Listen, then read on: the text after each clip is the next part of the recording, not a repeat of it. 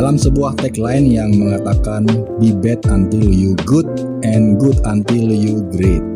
Lelaki yang banyak sekali menginspirasi saya dan pemuda lainnya tentunya. Yang percaya kita semua bisa merubah dunia keadaan dengan cara berkarya. Yang akrab disapa Arif, seorang penggerak media cetak maupun digital, dan seorang editor majalah, juga dikenal sebagai penulis tiga buku motivasi yang berjudul Make Your Story Matter, Creator Inc., dan Creative Worker. Dengan banyak segudang prestasi lainnya, Arif Rahman akan menemani kita bercerita dan berbincang santai sambil ngopi. So, daripada panjang lebar saya bahas, mari kita berkenalan langsung dengan sahabat ngopi saya.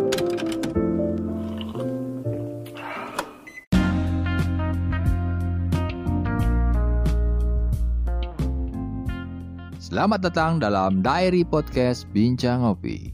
Secangkir kopi panas dengan seribu cerita dan inspirasi. Bersama saya, Christian Bagus Anggoro. Stay tune dan selamat mendengarkan. Halo Bang Ari. Halo Gus, thank you Terima sudah kasih ya. mengundang saya. Terima kasih untuk prolognya yang ya, asik juga nih prolognya. Belajar sama siapa dulu dong. Tapi bener loh Bang, Hmm, secara langsung ya. Aku terinspirasi dari Bang Arif karena Bang Arif juga dulu mempercayakan saya bisa berguna untuk diri saya sendiri, bergerak, menciptakan karya dan saya sendiri nggak tahu dari membaca buku-buku yang Bang Arif terbitin menyampaikan saya bahwa saya sekarang berada di depan Bang Arif berbicara langsung sambil ngopi. ya. ya sebenarnya itu yang menarik Gus. Jadi kalau kita di industri media itu kan memungkinkan kita ketemu sama banyak orang. Iya, iya. Jadi saya sebelum dulu nih waktu pertama kali memulai karir Mm-mm. itu ada banyak pilihan yang waktu itu kita udah mulai pertimbangkan kan. Iya. Uh, plus minusnya lah gitu ya, Iya. do and don'ts-nya gitu Hmm. ya, kira-kira pro and kontranya gitu. Iya. Ini uh, lebihnya di mana, kurangnya di mana gitu ya. Ada katakanlah uh, kerja di perbankan gitu ya. Mm. Kelihatannya keren memang pakai dasi Iya, apa segala iya, macam iya. necis gitu ya.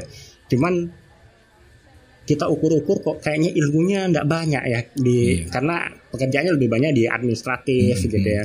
Sementara ada beberapa bidang-bidang yang sebenarnya sangat menantang sekali dan Iya. memungkinkan kita ketemu banyak orang. Iya. Jadi saya dapat komplimen kayak yang disampaikan bagus tadi itu beberapa kali.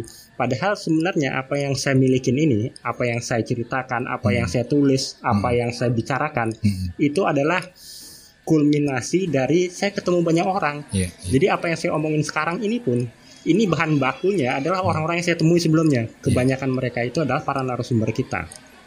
Orang-orang dan orang-orang ini menjadi narasumber kita karena memang atas prestasinya. Iya, Kalau di di media itu kan ada yang namanya nilai berita ya. Iya, iya. Jadi orang itu punya nilai berita sehingga layak untuk kita beritakan. Kita datang ke sana. Hmm. Pada saat kita wawancara, sebenarnya kita secara tidak langsung itu menimba ilmu. Oke. Hmm, jadi saya punya banyak sekali pengalaman ratusan mungkin kalau di total mungkin udah bisa nyentuh ribuan kali Ribuan ya, ya. ribuan orang kali ya orang-orang yang kita temui kemudian ngobrol ya tentang pengalamannya dan itu jadi bahan baku informasi dan Hmm, semua. informasi Nah, jadi nah itulah yang kemudian kita tinggal apa ya mentabulasi semua data itu untuk kepentingan produktivitas kita itu sih Wow, luar biasa sekali. Bang. Hmm. Nah, kalau kita track lagi ke belakang nih, Bang. Sejak kapan awal kalimu uh, terjun ke dalam dunia penulisan?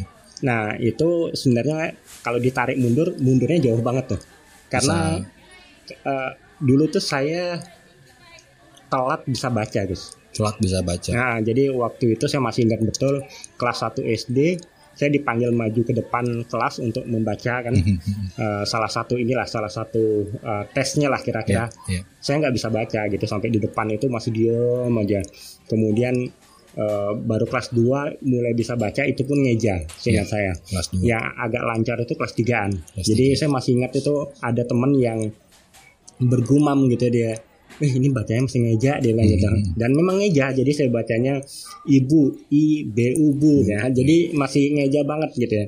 Dan itu eh, mungkin menjadi trigger buat saya ketika sudah bisa lancar membaca, saya jadi pembaca segala-galanya. Nah, itu awalnya pertama Haus berarti ya. haus bener jadi begitu bisa baca saya ketemu bacaan saya baca kebetulan orang tua itu berlangganan majalah apa segala macam kita baca nah sampai ketemu sama yang namanya komik nah komik apa dulu bacanya? segala macam komik di era Semua. awal 90-an 90-an tuh Nah. ada tapak sakti juga ya. persis Tapak Sakti Tiger Wong, Tiger Wong eh, Putra Gledek ya apa satu Putra Gundala bukan? bukan bukan ada ada, ada yang Putra terbitan Gledek. itu hampir sama Iya. tuh ada Tiger Sambungannya Wong, dari tapak sakti ya.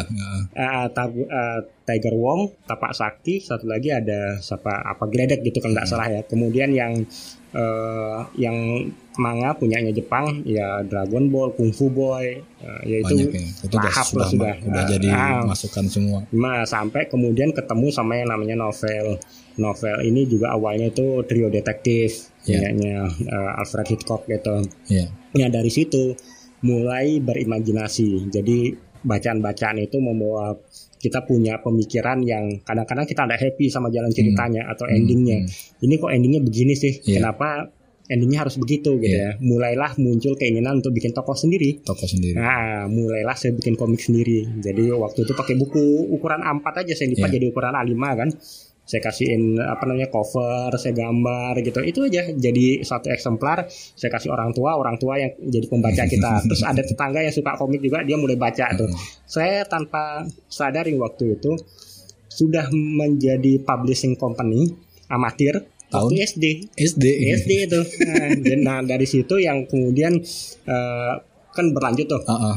Bisa terus akhirnya nulis puisi. Semakin banyak format yang kita kenal, Iya. semakin banyak yang saya coba. Saya bisa eh, pertama nulis itu tuh cerita pendek gitu ya. Hmm. Jadi kalau di sekolah itu begitu disuruh bikin mengarang bebas, teman-teman saya itu kadang-kadang nulis itu satu lembar aja udah kewalahan. Iya. Saya kadang-kadang berlembar-lembar masih kurang. Iya. Masih kurang mau Iya, mau iya. bikin tulisan Iya, tuh iya. bisa panjang Sama loh. Saya juga melakukan hal seperti itu. Saking ini nggak menemukan akhirnya gitu. Hmm. Sampai di belakang dari lembar Masih kita tulisin ujian lagi. saya tulisin lagi guru sampai aduh Benar, persis. nggak mungkin dibaca juga sama guru. Gurunya ngeliat udah panjang aja mungkin Iya. dikasih nilai tinggi ya. Karena kan saya tulis akhirnya bang bersambung ya. Ya, itu padahal permintaan guru kan kadang-kadang sederhana kan. Iya. Liburan kemarin ke mana? Ceritakan gitu aja kan waktu SD kan biasa kayak begitu ya. Dan itu kita bisa panjang Oh, ceritain iya, ya. Bener. Nah, Detail. Terus eh, udah pas SMP kali ya, SMP, ya SMP, SMP atau SMA saya udah mulai bisa main gitar gitu, udah mulai bikin lirik lagu iya. dari situ terus kemudian mulai bikin novel kecil-kecilan terus nulis untuk koran akhirnya untuk media dapat beberapa kali ada dibayar kan di Iya. situ. Ya itu dari situ nulis itu bersambung terus. Pas kuliah itu memang puncaknya karena eh, punya kita merasa punya apa namanya hal yang kita sukai di bidang kepenulisan cuman mau menyalurkannya bingung waktu itu dan tidak seperti sekarang kan pilihannya ada Iya, banyak iya. banget ya kalau sekarang itu kalau nggak salah jurusan jur- jurnalistik aja sudah ada yang spesifik Hmm. dulu nggak seperti itu kalau mau jurnalistik ya maksudnya ke FISIP ambil eh, jurusan ilmu komunikasi kalau nggak salah Iya, ya iya. Nah, cuman di satu sisi waktu itu karena informasi tidak seperti sekarang ya, eh, tidak Terbatas. seperti era zaman sosial media sekarang. Jadi waktu itu juga mikirnya kalau jadi wartawan apa cukup sejahtera nggak ya? Nah, sempat mikir kayak gitu. Nah, itu yang mungkin jadi blunder saya juga waktu itu. Karena eh, akhirnya kita observasi ternyata gaji karyawan zaman dulu eh, gaji wartawan itu nggak gede-gede banget. Iya. Oh gajinya nggak gede, kayaknya kurang deh gitu ya. Akhirnya mulailah eh, imajinasi dikalahkan oleh realistis gitu Iya, ya. iya. Padahal eh, kadang-kadang kalau ke belakang kita nyadarin itu, wah boleh nggak sih waktu itu diputar kadang-kadang Iya. begitu ya. Tapi ya itulah. Akhirnya kita ambil jurusan manajemen, saya ambil manajemen yang menurut saya itu aman. Ini jurusan aman nih. Mau ke mana aja bisa nih Bisa. manajemen. Walaupun sebenarnya jurusan manajemen sendiri kalau buat saya sih ada kritik di situ karena ini kan jurusan nggak jelas. Iya. Kalau orang mau mas mau jadi dokter udah jelas Hmm. mau jadi eh, ke fakultas hukum udah jelas dia bisa Iya. jadi jaksa dia bisa jadi eh, apa hakim dia bisa Hmm. jadi eh, pengacara itu kan udah jelas Iya. manajemennya mau, ke mana mau jadi apa gitu ya Iya. Ilmunya terlalu abstrak eh, manajemen ini seharusnya sih kalau menurut saya sih manajemen itu adalah ilmu yang ada di semua jurusan yang spesifik Hmm. mestinya begitu gitu ya Iya, iya. tidak perlu dia punya sendiri tapi ya akhirnya kita ambil itu yang menurut saya cukup aman ambil manajemen nah untungnya saya masuk di kampus yang ada unit kegiatan pers mahasiswanya nah di sini saya terselamatkan Dapat Gus. dukungan juga ya. ya di, di unit kegiatan pers mahasiswa itulah kuliah saya yang sebenarnya Iya. Jadi waktu saya masuk ke kampus, aktivitas akademik di kelas itu formali, uh, ya formalitas saja, ya sekedar menggugurkan kewajiban. Yeah. Cari ilmu sebenarnya di UKM. Jadi gabung sama organisasi sama teman-teman. Nah di situ saya belajar teknik layout, saya belajar tentang fotografi, saya belajar Semuanya. tentang uh, reportase, penulisan, semua hal yang berkaitan dengan publikasi media saya belajar dari situ. Dan semua yang saya suka waktu kecil dulu, Hadir di sana. iya tersalurkan semua di situ. Dan itu wah udah salah satu masa emas ya, ya. Masa masa emas emas. lah yang saya rasain waktu itu. Dan cuman memang waktu awal kuliah kita nyoba untuk bikin media sendiri waktu itu ya namanya eh, pengalaman sebagai seorang pers amatir banyak gagalnya. Jadi waktu pertama kali bikin ya gagal tuh. Jadi kita bikin majalah pertama independen gitu ya. Ya jadi banyak pembelajaran lah. Tapi dari situ tuh terus lama kelamaan sampai akhirnya kita eh, punya media yang cukup proper lah bisa diperjualbelikan dan akhirnya jadi bisnis yang ya sampai sekarang jadi kelihatan gitu hasilnya sampai kemarin ini. Berarti dari dulu sudah termasuk ada dalam sektor UKM. Ah, kalau UKM kan ada kalau kita pakai teorinya kan ada klasifikasinya. Dari dulu sampai sekarang saya masuknya di UKM. Jadi eh, mulainya bootstrap tanpa modal sama sekali sampai kemudian kita punya eh, aset yang lumayan lah. Kalau dihitung ada pertumbuhannya lah dari skala mikro eh, bisnis kecil sampai menengah. Berarti emang dari dulu emang basicnya memang tertarik dalam dunia UMKM bang ya. Kalau bisa dilihat. waktu itu belum sadar ya kalau ada klasifikasi UMKM apa segala macam yang kita tahu ya kita coba untuk menyalurkan apa-apa yang kita senengin Ya. kalau jadi duit ya syukur gitu aja terus uh, baru belakangan sih kita mulai ngeh sama UMKM itu kan kalau nggak salah setelah pemerintah naruh perhatian lah sama UMKM mulailah isu UMKM ini diangkat. Ada Big Craft juga. kan ada ya. Bcraft dulu. Jadi eh, dibuatlah klasifikasi dan sebagainya. Tapi ya sebelum itu ya kita jalaninnya karena ini sebagai karya kreatif aja yang kita Iya. senang kerjain gitu. Penting bang ya. Arti- artinya ketika kita memilih segmen ya dalam arti membangun sesuatu UMKM juga menjadi sarana untuk kita saling bisa berkontribusi satu sama lain. Aku sendiri sebagai UMKM juga merasa terbantu dengan adanya media tentunya seperti yang Bang Arif dulu pernah buat.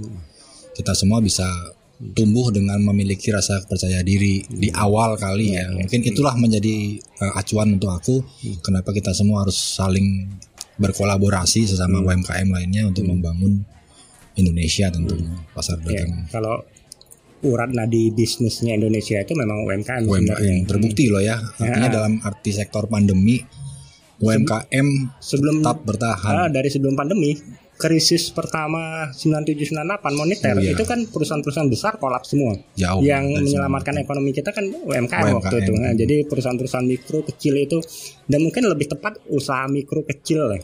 Itu yang memang lebih kelihatan dinamikanya. Iya. Kalau yang menengah ya itu juga punya andil besar juga, Iya. tapi yang memang jadi agak riskan itu di kelas mikro sama kecil itu. Iya, iya. Berarti kalau kita kalau aku sendiri boleh tanya, nah, perdagangan digital di ke depan ini dalam berapa tahun ke depan kemungkinan ada apa yang akan terjadi, bang? Iya. Mungkin belakangan kita berdampak namanya pandemi, tapi yang bertahan ah, harus memiliki strategi dan market mungkin yang lebih besar. Mungkin bang Arif ada ide atau saran buat para teman-teman UMKM di Bincang Kopi ini bisa dengarkan. Ya, kalau terkait dengan kemajuan teknologi khususnya digital, ini para pakar pun sebenarnya eh, susah bikin forecasting ini ya. Karena dinamikanya kan luar biasa ya. Iya, iya, luar biasa cepatnya perubahannya. Kita sebagai pelaku UMKM itu kunci utamanya harus jangan sampai kita ketinggalan itu aja. Iya. Jadi kecepatan perubahan itu katakanlah kecepatannya 10 km per jam, ya kita ngejarin paling tidak 8 km per jam lah gitu ya. Jadi itu pun makin lama kita makin tertinggal tuh. Iya. Tapi kalau kita bisa ngikutin sama aja dengan kemajuan itu, dengan isu-isu yang ada, ya kita setidaknya bisa mengikuti Bisa zaman. ya. Hmm. harus upgrade tentunya ya. Upgrade harus wajib, wajib. Wow, tantangannya luar biasa sekali. kita harus terus keep moving ya. Ya. Pikiran kita harus terus dipakai tiap hari Hmm. ya kan asiknya sambil pagi-pagi berpikir jangan lupa ngopi tentunya bang. Kopinya apa nih guys? Ampun kalau itu. Nah kalau sedikit dibagikan sama kita nih buku-buku yang terbit kan itu banyak sekali bang. Ya, ya. Terutama buku yang tadi story tentang storytelling ya. Ya. Kenapa bisa berpikir seperti storytelling itu bisa menjadi uh, personal branding? Ya, jadi kalau saya bicara tentang uh, pengalaman menulis buku dulu ya. Hmm. Jadi hampir sebagian besar buku-buku yang saya tulis itu berdasarkan pengalaman. Ya, ya. Jadi saya nulis buku pertama kali itu 2009. Jadi udah 12 tahun yang lalu ya. Buku pertama itu judulnya eh, me- saya lupa persis judulnya bukunya ya. Tapi kalau nggak salah bagaimana cara mendirikan UMKM, kalau nggak salah gitu Buku awal itu ya. buku pertama ha, buku pertama waktu itu eh, agak nggak pede juga waktu pertama kali ngirim naskah saya kirim naskah itu ke empat penerbit ternyata tiga penerbit termasuk Gramedia per- eh, penerbit besar itu ternyata terima naskah itu itu tahun 2009 dan kaget juga akhirnya mulai percaya diri Hmm. loh ternyata naskah ini diterima loh sama sama eh, apa namanya penerbit besar buku pertama itu pengalaman saya memulai uh, usaha mikro, usaha Iya. mikro kecil. Jadi saya mulai kan ngerintisnya dari 2003, 2004, 2005. Terus akhirnya mulai berani nulis itu 2009. Jadi sudah ngalamin periode yang cukup panjang lah sampai punya keberanian untuk menuangkan pengalaman itu ke dalam naskah. Karena pengalaman saya itu ada dua sisi sebenarnya, Gus. Selain saya bikin bisnis, Hmm. di awal karir itu saya juga bekerja jadi eksekutif, jadi Iya. karyawan. Ya, ya. Jadi saya pernah punya pengalaman selama 7-8 tahunan itu sebagai karyawan begitu lulus. Tujuan jadi karyawan ya pertama cari modal, Iya. cari networking, Ya. eh, cari pembelajaran, ngerti sistem work di sebuah perusahaan. Nah, jadi waktu kita dapatkan semua itu, itu kita implementasikan di bisnis kita. Tapi ternyata tidak semua relevan. Wow. Jadi ada yang kita pelajarin, oh di bisnis gede nih strategi ini kepake gitu ya. Terus kita masukkan ke bisnis kita, ternyata eh nggak cocok gitu ya. Nah pengalaman-pengalaman itu yang saya tulisin di buku pertama saya.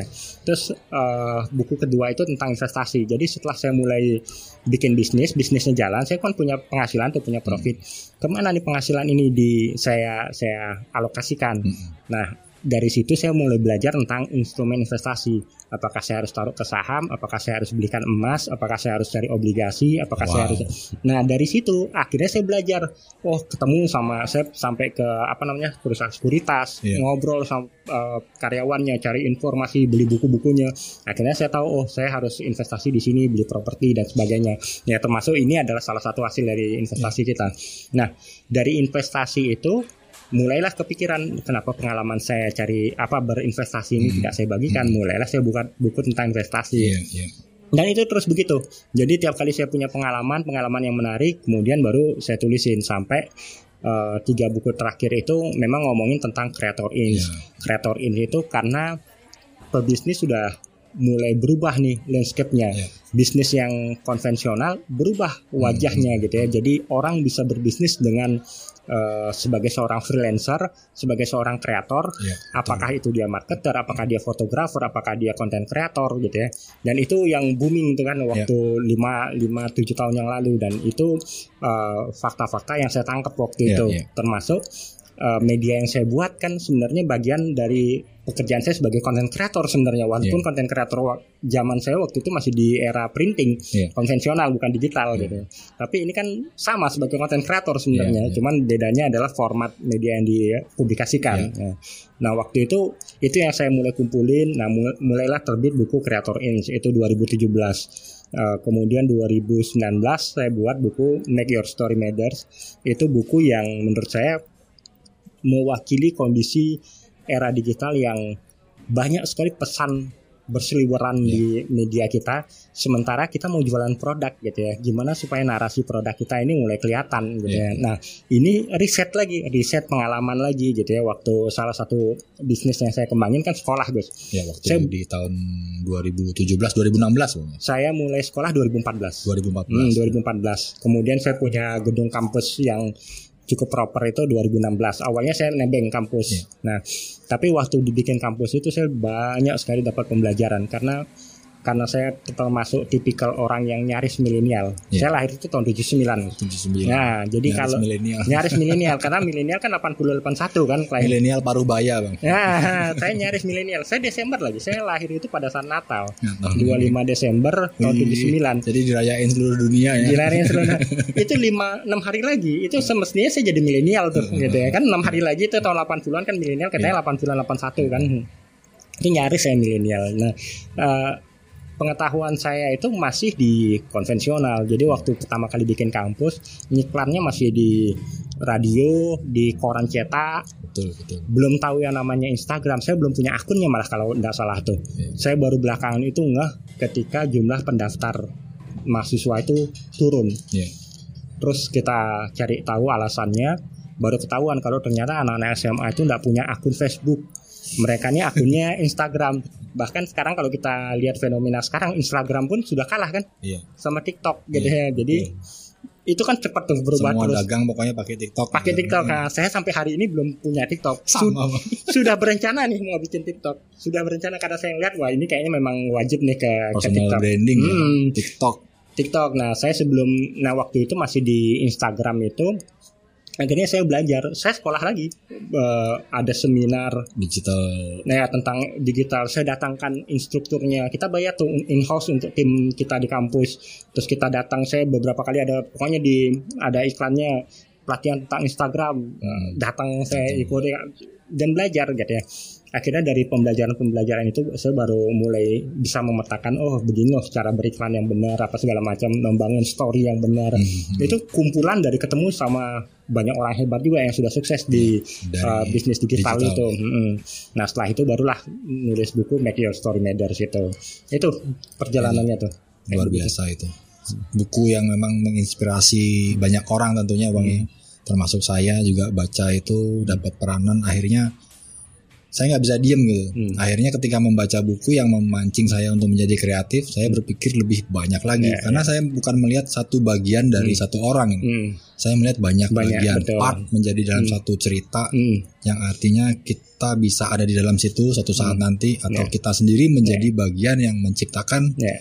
peluang itu untuk teman-teman yang lain. Akhirnya itu dimulai dari Bang Arif yang sudah membuat hal seperti itu yang Hmm. saya baca, yang saya dapat apa namanya uh, intisarinya dari Hmm. buku itu. Saya akhirnya menciptakan podcast seperti sekarang. Kalau Hmm. boleh ditarik itu semua terinspirasi dari pertama kali saya melihat buku Ya. yang Bang Arif terbitin Ya. saya baca itu bukunya merubah segalanya.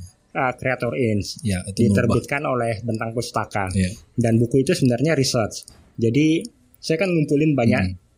Uh, di bisnis media ini kan bisnis uh, majalah saya kan majalah tentang bisnis. Mewawancarai para pebisnis-pebisnis yang sudah sukses. Ya. Nah, kemudian kita petakan, kita kumpulin uh, para narasumber ini. Kemudian kita lihat perjalanan karirnya. Nah, ada beberapa perjalanan karir mereka itu yang ada yang beberapa anomali, Mhm. ada yang uh, tidak berlangsung panjang gitu ya.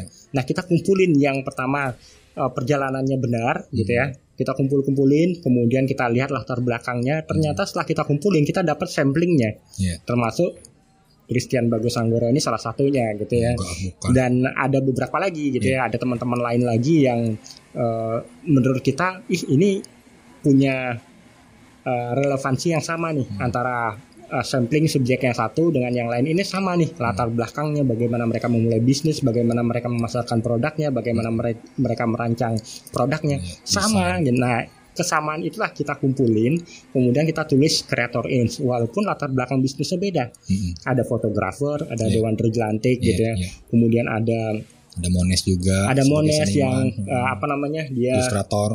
Ah, ilustrator Iya. Nah, jadi orang-orang dengan bisnis yang berbeda tapi mereka punya pattern yang sama untuk Iya, membangun bisnisnya. membangun Nah, bisnis. itu pattern yang sama itulah yang kemudian saya tuangkan dalam bentuk tulisan, lahirlah buku Creator in situ. Wow, luar biasa. Hmm.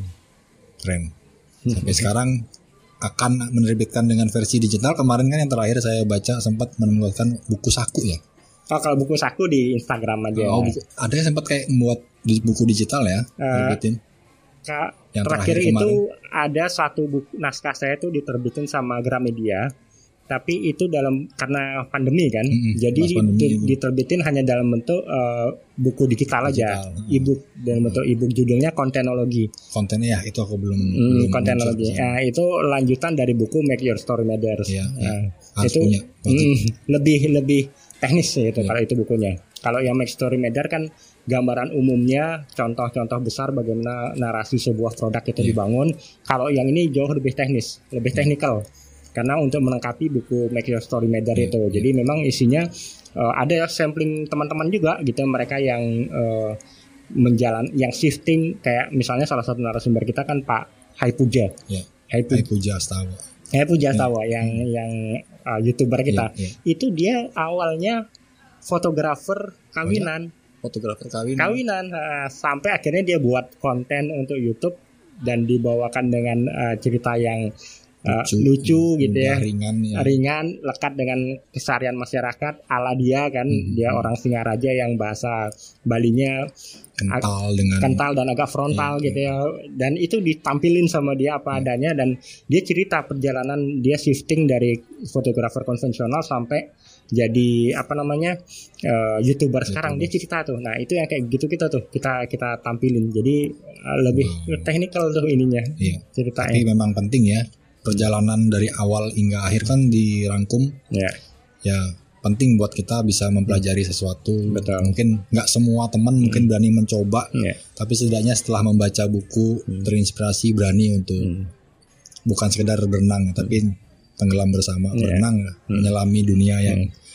yang super keren itu. Ya, kadang-kadang kita yang paling penting dari baca buku itu dapat ide-ide yang kadang mungkin kita udah kepikiran sama ide itu, terus begitu kita baca, oh iya nih seharusnya ide ini ini eh, tervalidasi loh dengan Iya. pengalamannya si ini Iya, ternyata iya, bisa betul. dipakai. Ada Iya. yang kayak begitu. Betul, betul. Ada yang memang benar-benar blank Mhm. sebelumnya setelah baca buku itu baru kemudian ngah oh iya gitu ya. Oh ternyata ini mekanisme yang harus aku tiru ya. Iya benar. Aku pakai dalam Betul. bisnis mengembangkan bisnis ini Betul, tipe ini. betul, Iya betul. betul juga Mm. seperti itu bang. Karena aku juga ketika membaca teman-teman yang lain kan Hmm. banyak tuh dari fotografer, ada dari Mm. Pak Kauri, ya kan? Ya, ya, bagaimana strategi Mm. plan mereka, Mm. terus jatuh bangunnya seperti Iya. apa. benar. benar. Itu penting buat Mm. anak-anak muda tentunya di bawah umur usiaku juga Hmm. mendapatkan bacaan seperti itu dan Kelahiran tahun berapa, Gus? milenial tentunya. aku kelahiran tahun 84. 84 ya. 84. Jadi umurnya masih di bawah. Ya, ya, ya, ya. Life begin 40 belum. Almond, menyusul. almond, ya. Tapi kalau dilihat Hmm. awal punya pernah berdagang juga bang ya dimulai dari berdagang bisnis pernah berbisnis dagang. Ya.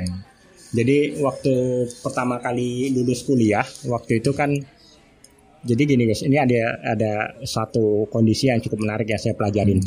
Waktu saya kuliah itu kan saya belajar tentang technical skill ya, bagaimana membuat eh, apa namanya, bagaimana melayout majalah, mendesain majalah, eh, fotografi, teknik menulis, editing dan sebagainya, sampai jadi majalah itu.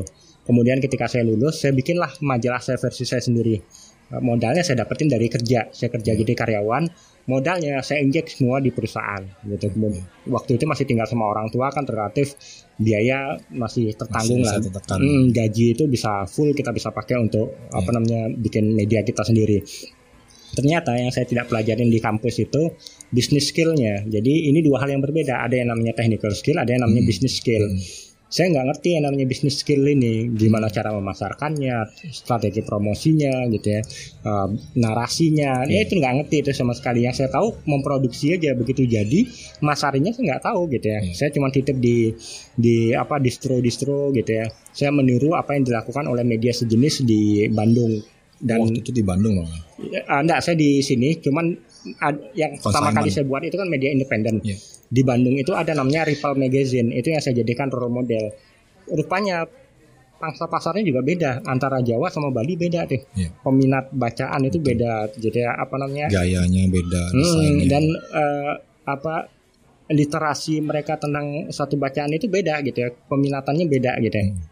Jadi saya karena itu saya nggak ngerti gitu ya. Jadi saya buat medianya sekedar sekedar memenuhi hasrat saya ya itu gagal lah Iya. beberapa kali terbit dengan format yang berbeda tidak bisa diselamatkan Iya. akhirnya mulailah saya masuk ke bisnis yang lebih pragmatis jualan jualan kuliner, produk-produk kayak kacang gitu. Ma- beli kan status eh, saya waktu itu masih tetap karyawan kan, gaji bulanan udah aman gitu tiap bulan dapat.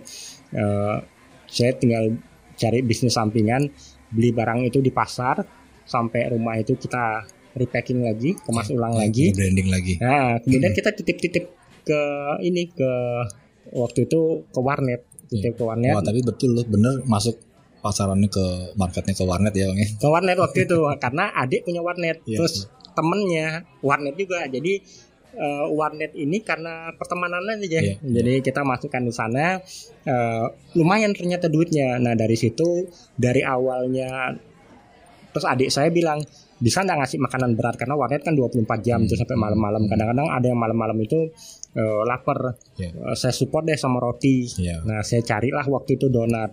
Dapat donat yang di pinggir jalan yang lagi happening waktu itu. Jadi seribuan itu Mhm. saya dapatnya itu satu box itu kalau dari pabrik itu kan isi 12 Iya. satunya 1000 kita dapat 12.000 ribu. Heeh. tapi kita ambil dari pabrik itu 8.000 jadi untungnya satu box itu 4.000 hmm.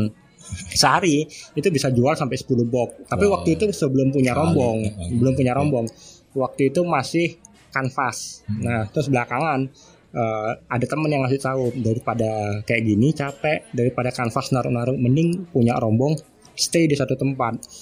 Oh iya benar juga. Belum ada franchise ya Ya ini kayak dia bukan franchise, kayak semacam kalau sekarang ini ada kayak Pertamini. Pertamini itu kan bukan franchise kan. dijual ter Dijual Hmm. Iya, terpisah rombong, tapi format rombongnya mirip sama fontnya, tulisannya mirip-mirip waktu itu aluminiumnya warnanya coklat Iya. gitu. Saya dikasih eh, rombong bekas, saya beli rombong bekas sama box-boxnya semua bekas, modalnya nggak sampai satu juta. Saya jualan itu, eh udah balik modal sebulan udah balik modal karena sebulan ya. Nah, karena kan satu rombong itu kita eh, kita bisa jual 10 box. Iya. Satu boxnya kan 4000 untungnya. Sebulan kan satu juta dua ratus. Iya. Sama biaya listrik apa dan sebagainya kan anggaplah cuma 200-an gitu ya waktu saya sewa di kan kita sewa emperan aja minta Iya. listrik aja kan bayar Iya. cuma 200. Dia masih dapat itu satu jutaan. Dan Wow. waktu itu waktu itu loh satu jutaan ya eh, waktu itu gaji saya masih gaji UMR kan kurang lebih sekitar 1,8 seingat saya dan itu kerjanya kan 9 to 5 dari Hmm. pagi sampai sore. Ini saya cuma jualan beberapa jam aja dapatnya segitu Sold gitu ya. out ya? Hmm, dan itu baru satu rombong. Terus kemudian saya buka rombong yang kedua. Nah dari situ saya mulai ngelihat peluang kewirausahaan ini gede. Nah dari situ dari rombong itu kemudian buka warnet. Karena ngeliatin teman yang warnet tadi kan Hmm, buka warnet. Sama adik saya juga dia buat adik saya itu warnet yang kedua. Dari buka warnet buka laundry ada mulai kelihatan warnet saya rame banget waktu itu. Yang parkir itu sampai ke jalan-jalan. Sampai dimarahin sama warga tuh karena parkirnya sampai ke jalan. Kelihatan uang itu benar-benar kelihatan. Walaupun receh-receh tapi kelihatan wih uangnya banyak nih nah warnet itu cuma 8 bulan sehingga saya, saya udah balik modal. Buka laundry eh laundrynya laris juga. Laundry itu sehingga saya cuma tiga bulan malah balik modal. Karena waktu itu memang pasarnya lagi booming. Hmm. jadi buka laundry buka warnet kemudian saya buka rental PS Wah. jadi kan mulai mikir terus rental apa PS ya, ya? Buka apa rental lagi? PS rental PS berapa bang? PS2 PS2 oh. tapi ada ada satu stasiun yang PS1 karena PS1. punya punya adik saya nggak pakai ya udah saya taruhin aja saya sewain seribu. Masih laku. Kan ada anak-anak ya anak-anak aja nanya ya Eh, kita cuman berhadapan dengan ibu-ibu aja. Iya biasa kan nyamperin. Anak saya ada di sini kan? ya oh kalau gitu masih masih bagus Ah, tuh. Ah. yang yang ada itu kadang-kadang ibunya marah datang gitu ya. itu pasti. Wow dia panggil nama anaknya Andi pulang kamu karena kadang-kadang anaknya ngambil duit mamanya nggak ngomong-ngomong nah itu mungkin bisa jadi juga Iya, ya Jadi mak-mak itu jadi sensi. Ya. Sekarang di tempat saya tuh lagi rame boneka yang pakai tangan itu. oh iya iya Stand-stand itu. Mhm. Jadi semua bocah itu ngumpul di situ. Di situ, Habisin uangnya di situ semua. iya iya Kalau itu nggak dapat boneka susah. Iya iya benar itu kan dulunya cuma ada di kayak di, Iya, di playground aja di playground, ya. Hmm. Sekarang ada di toko-toko di Iya warung-warung. benar. Saya nggak kebayang nih orang bisnisnya keren juga deh. Iya. pakai duit Iya. seribuan. Iya. Terus untuk ngambil boneka yang anak-anak tuh mikir nggak nggak segampang Iya. itu juga ngambil Mungkin boneka mesinnya itu. murah kali sekarang ya. Iya, Kalau mungkin dulu kan- dicetak ya, Hmm. buat mungkin Buat bisa sendiri. custom, Hmm. mungkin juga bang ya, gitu. Iya. karena boneka kan bisa dibeli dari, Iya. tinggal diisi Iya, refill iya. lagi. Benar benar. Cuma masalahnya saya liatin anak saya yang berapa kali ikut main, Hmm.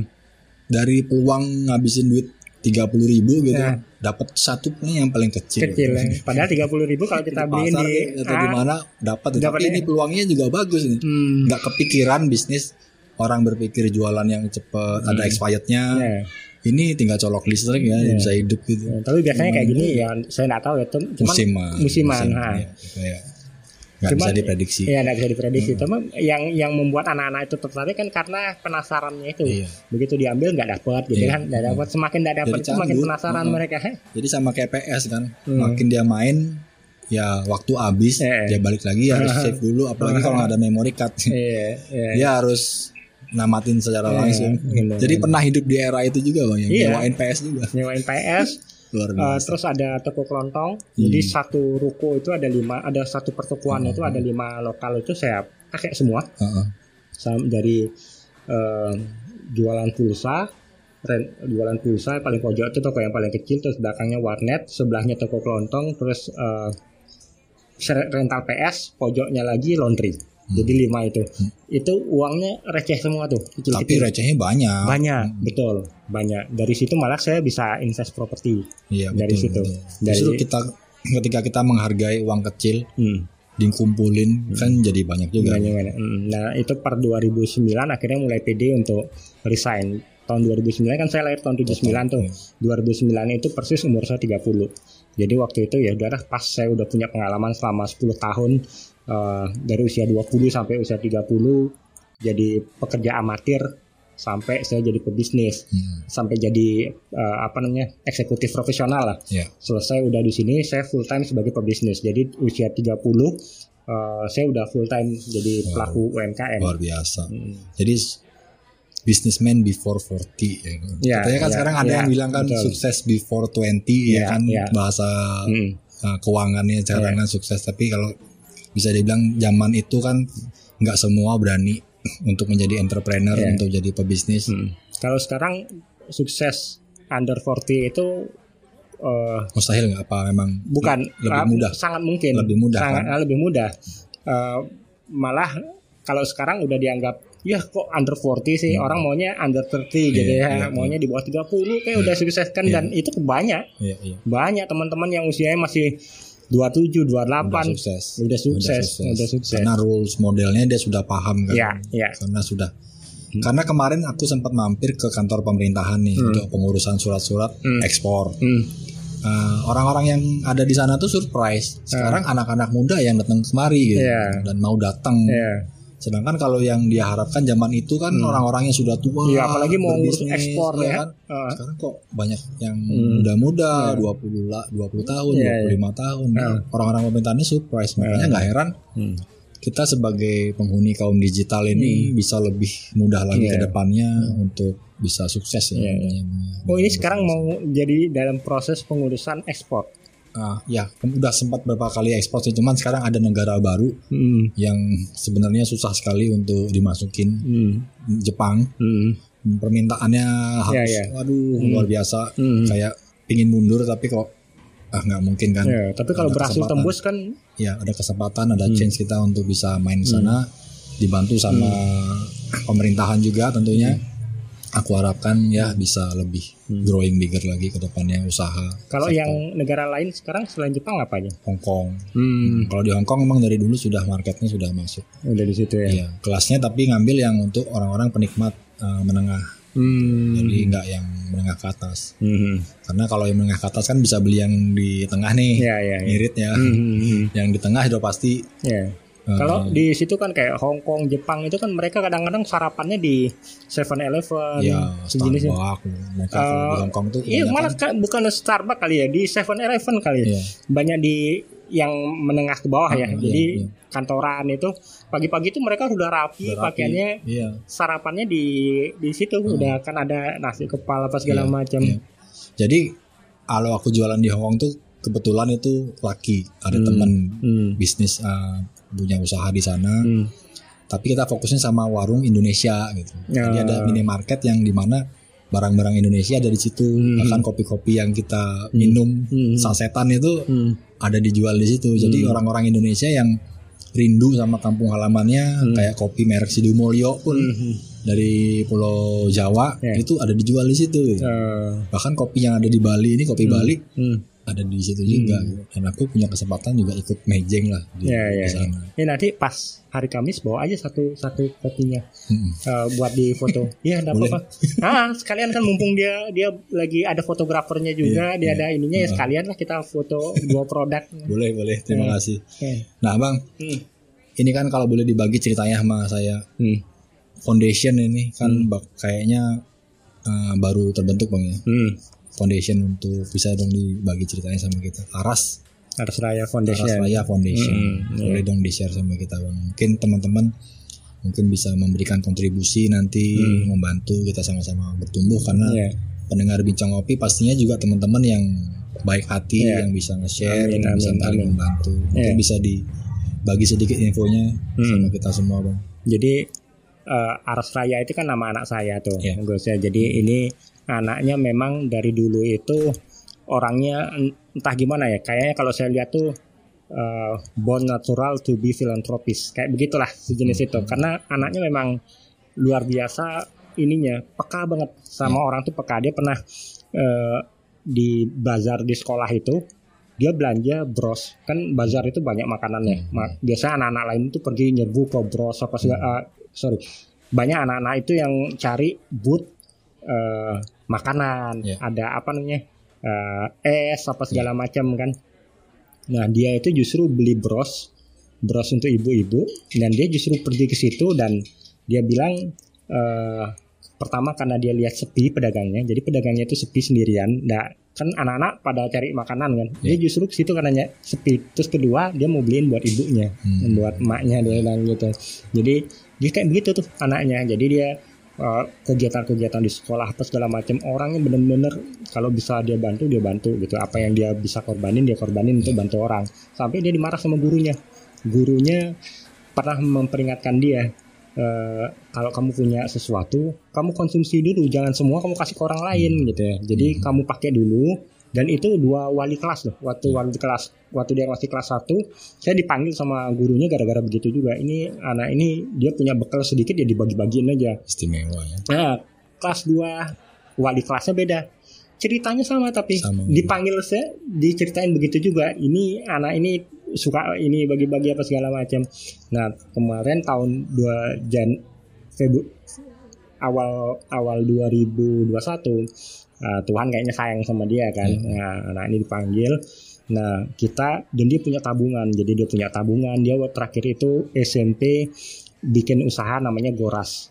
Goras ini dia buat teman-temannya yang mau belanja ke kantin tapi malas, Mhm. dia beliin. Nah, nanti tinggal dia diupah berapa gitu. Dan dia cerita tuh, kalau di di pas pulang saya jemput itu, saya kan selalu maunya jemput itu harus saya. Jadi Iya. supaya saya bisa dapat ceritanya dan sebagainya Iya, iya, iya. Saya pas pulang jemput itu dia cerita ya hari ini dapat 17.000 ribu ya wih saya senang dengarnya hebat juga saya seumur dia belum bisa tuh menghasilkan uang 17.000 ribu Karena dia belajar dari ayahnya. Eh, kayaknya ini juga mungkin ya nggak tahu juga tapi ini dia punya keinginan aja dan Born natural. ah, saya da- eh, eh, dan saya bukan tipe orang tua yang melarang Ya. kalau dia memang mau nggak apa-apa yang penting pada saat istirahat eh, saya panggil dia kan kakak. Ya. kakak harus dapat makan dulu. Yang penting makan dulu istirahat dulu kan biar perutnya terisi dulu. Terus kalau nanti mau bantuin teman-temannya beli ini dapat upah sekian nggak apa-apa tak, tak bilang kayak gitu. Akhirnya itu jadi bisnisnya dia. Namanya gue rasa kira dia dikenal dari situ. Makanya waktu dia nggak ada itu yang berkunjung ke makamnya gurunya lengkap. Dari guru-guru SD-nya sampai tukang parkir itu datang.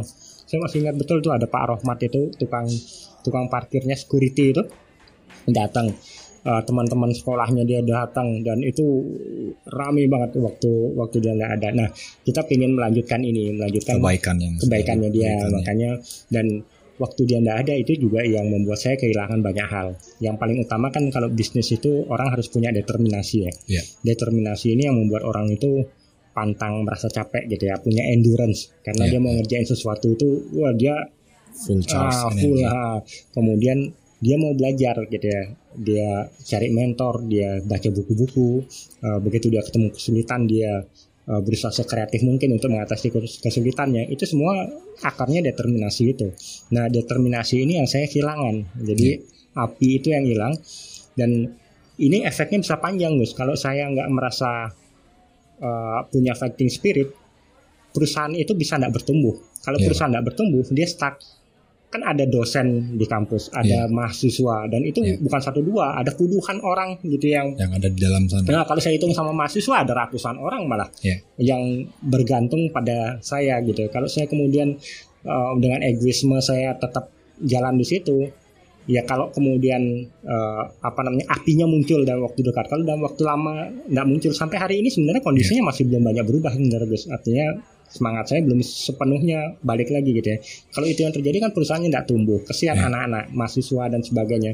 Akhirnya kebetulan di satu sisi dalam kondisi itu ada yang tertarik untuk membeli sahamnya waktu karena bentuknya kan PT.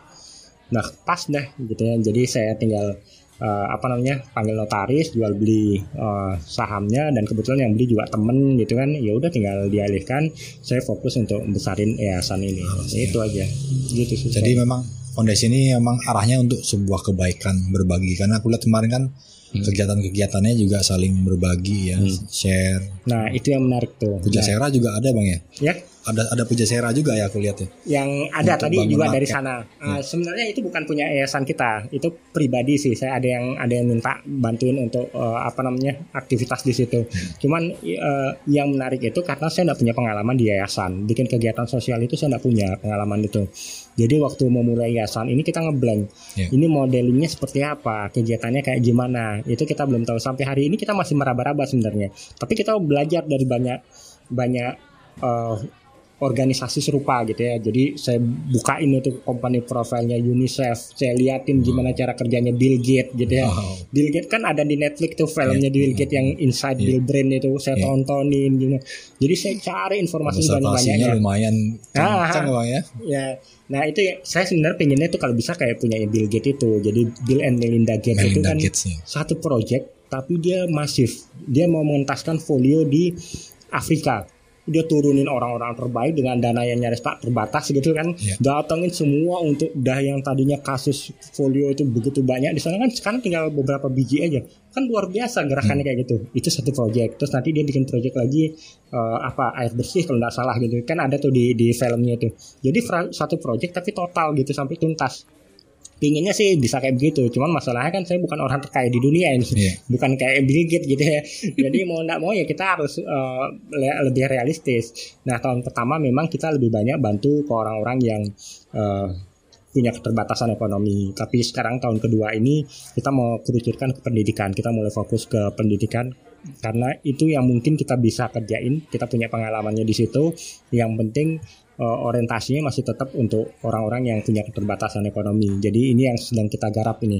Eh, dan kebetulan punya networking juga. Sudah ada teman-teman yang bantuin. Jadi sekarang kita udah punya donatur tetap itu ada beberapa tidak banyak tapi ya syukur gitu itu bisa bantu untuk muterin Ya. dan sekarang nanti rencananya sih kita mulai hidupin ini belum kita kita belum bisa maksimal itu karena pandemi Ya betul.